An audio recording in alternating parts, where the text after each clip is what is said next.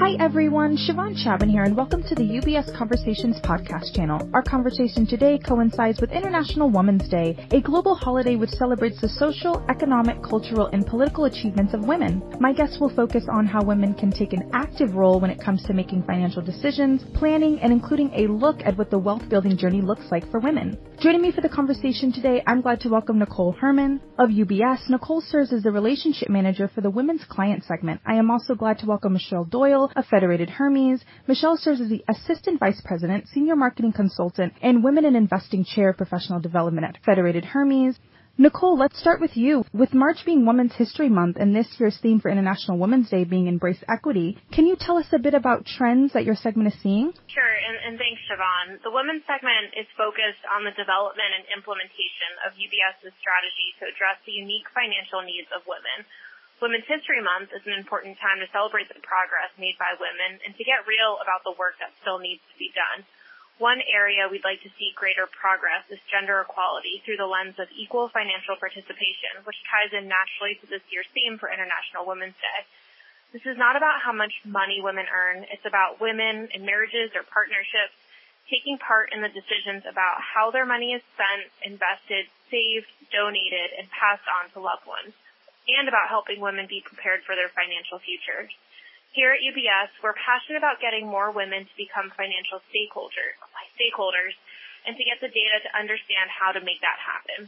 We've spent the last almost 6 years getting candid insights from thousands and thousands of women and men for industry-altering reports we call Own Your Worth, because that's the goal here, for all women to own their worth and take their rightful seat at the money table. 8 in 10 women will end up in charge of their own finances, and the reality is that too many are unprepared. Trends illustrate why it's so important for women to know what's going on with their long-term finances. It's not about control or having to be in charge, but rather simply being engaged so that they're prepared for what life may bring. There's also a tremendous opportunity for women and their wealth. As of 2020, women controlled $11 trillion in wealth in the U.S. and are expected to inherit and control an additional $20 trillion over the next decade, which will be two-thirds of the wealth here in the U.S., according to a recent study by McKinsey.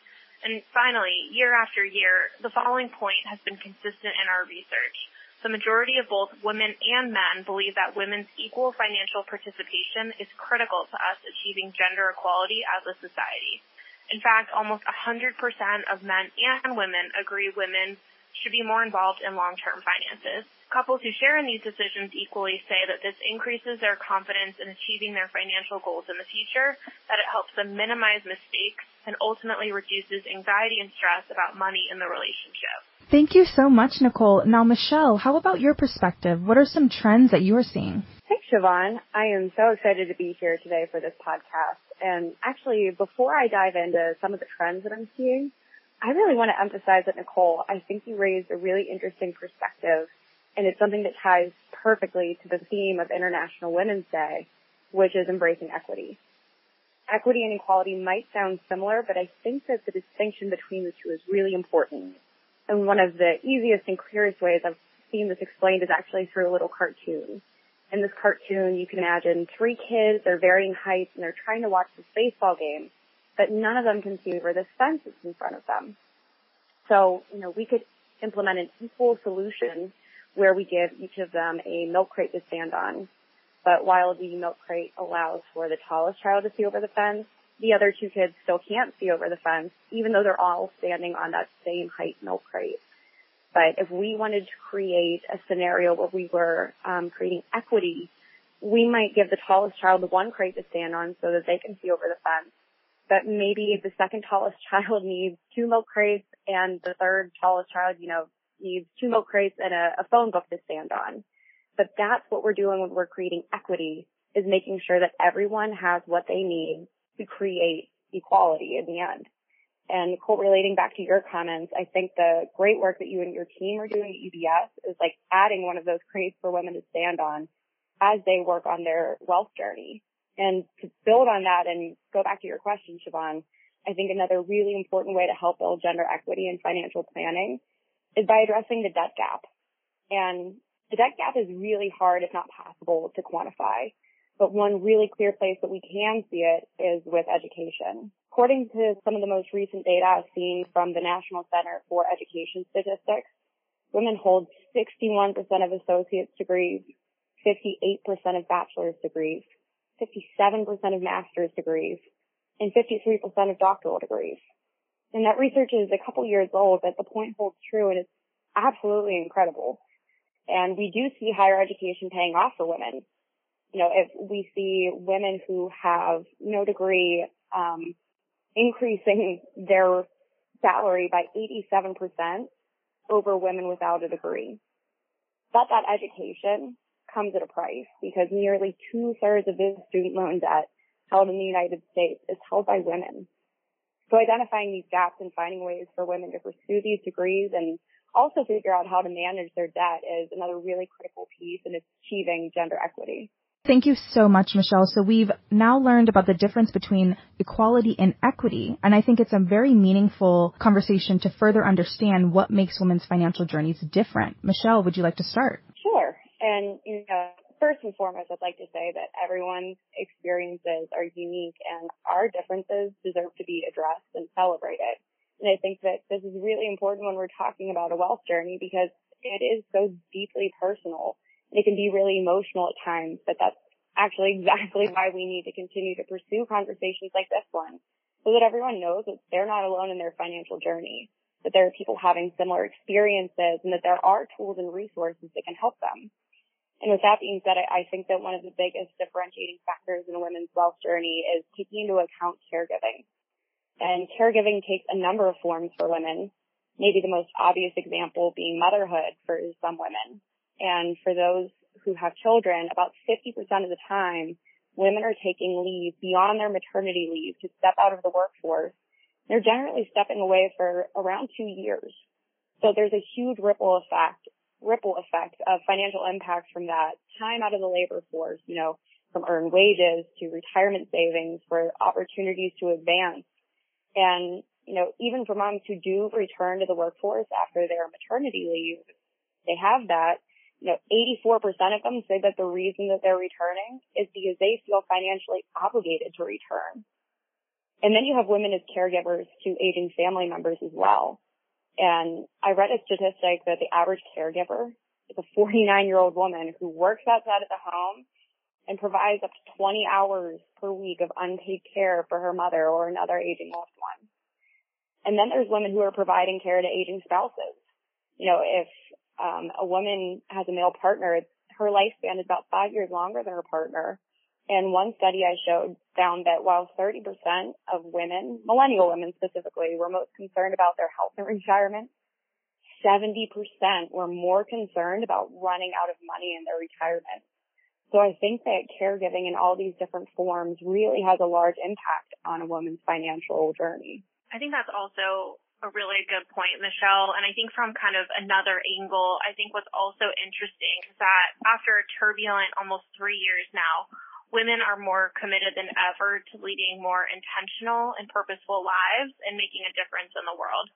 Our latest Own Your Worth report signaled an unambiguous opportunity to engage women more deeply as financial decision makers as they pursue lives of purpose and turn their intent into action. We explored the different ways women are increasingly moved, motivated, and inspired to more closely align their actions with their values and passions. The latest research also illustrates the tremendous potential of women leaders, investors, consumers, philanthropists, and advocates to drive broader economic and social progress. We learned that nearly 90% of women believe money is a tool to affect change, and the vast majority are using their resources to make a difference. It's important to meet the needs of women and financial decision makers through the lens of the values of their values and purpose. And UBS does a great job of meeting women where they are on their financial journey in this way. Okay, perfect. So, Michelle, let's start with you. Can you both share any insights on the barriers women might face when they're trying to take a more active role in investing for their financial future? I think that there are a number of factors at play here, but a couple of things that stand out to me and seem to be some recurring themes are, first and foremost, that women are under this false impression that investing is not for them. I was reading a study that found that 65% of money articles in women's magazines define women as excessive spenders.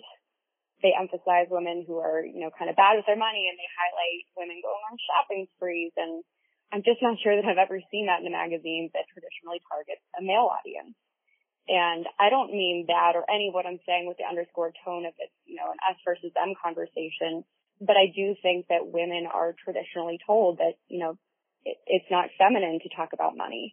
And then totally separately and somewhat anecdotally, I think that it's really challenging for women to pick a place to start in their investing journey.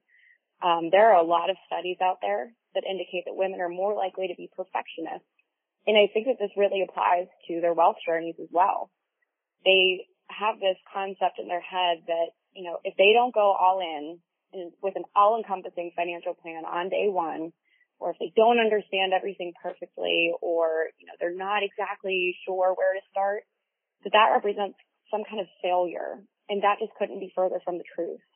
So I think that the inaction that financial perfectionism can invoke is one of the other really big barriers that I see when women are trying to start taking a more active role in their financial future. And that aligns really well with what we're seeing too, Michelle. So from our research, it shows that women don't get involved in finances as much as they should due to a lack of confidence, entrenched roles, complacency, and simply to keep the peace in their relationship. So having a lack of confidence could be expressed as believing that it's just too stressful, that you have no idea where to begin, which is, you know, similar to what you were just explaining, Michelle, or maybe that you're afraid of making a mistake. And in our research, about 2/3 of women told us that they think their spouse knows more. And in our 2018 research, about 2 times as many married men told us that they feel more confident in making financial decisions than their women counterparts, which really signals a confidence issue, not a competence issue.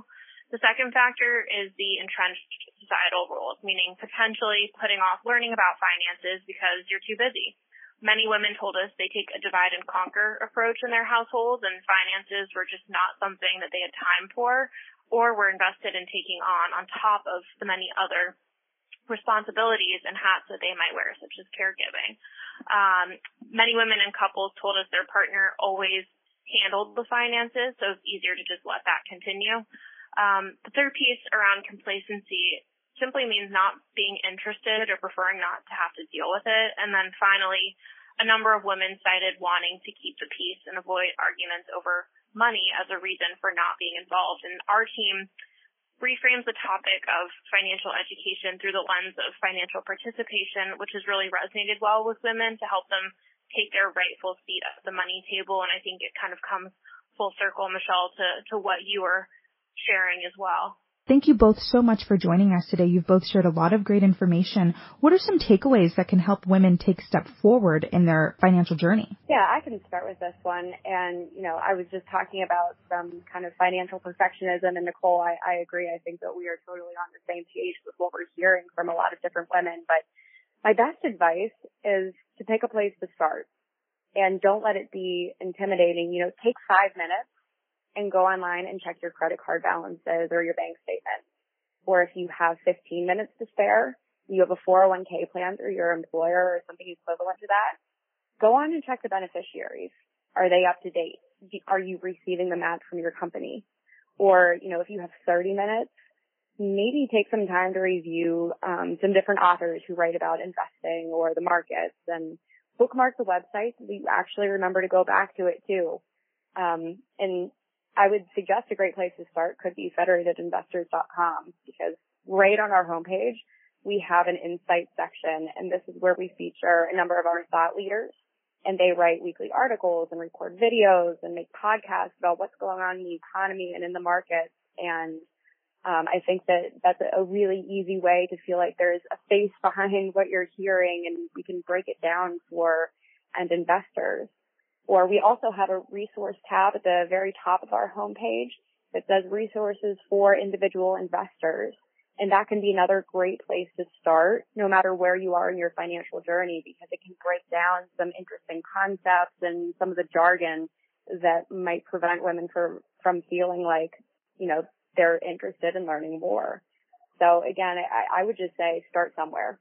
Start with something little, start with something big if you want to, but building these smaller habits can help you feel empowered to take control of the bigger commitments, and all of this works together to paint the picture of financial wellness. And I'll add to that, Michelle. So first, I would say, we need to make sure we're having the right conversations. And our research showed many women plan to have those important financial conversations as a result of the pandemic. And we've consistently heard that talking about money is considered taboo for many people, which we've touched upon today. But our research also found that open conversations about finances are critical, and that these conversations need to happen on a regular basis. And it's a great first step that you can take, or a great way to continue your existing level of involvement.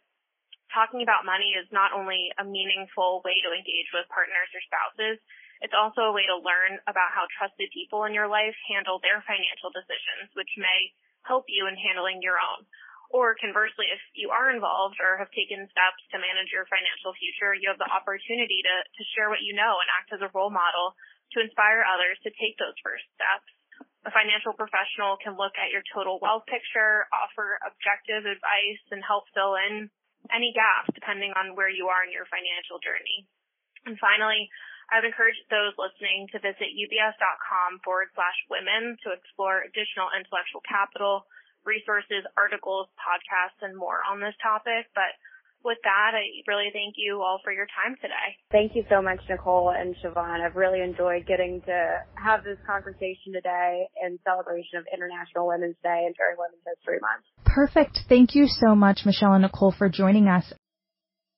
UBS Financial Services, Inc. or its affiliates and its employees are not affiliated with any third-party speakers mentioned. As a firm providing wealth management services to clients, UBS Financial Services, Inc. offers investment advisory services in its capacity as an SEC-registered investment advisor and brokerage services in its capacity as an SEC-registered broker-dealer. Investment advisory services and brokerage services are separate and distinct, differ in material ways, and are governed by different laws and separate arrangements. It is important that you understand the ways in which we conduct business and that you carefully read the agreements and disclosures that we provide to you about the products or services we offer. For more information, please review Client Relationship Summary provided at ubs.com/relationship summary or ask your UBS financial advisor for a copy.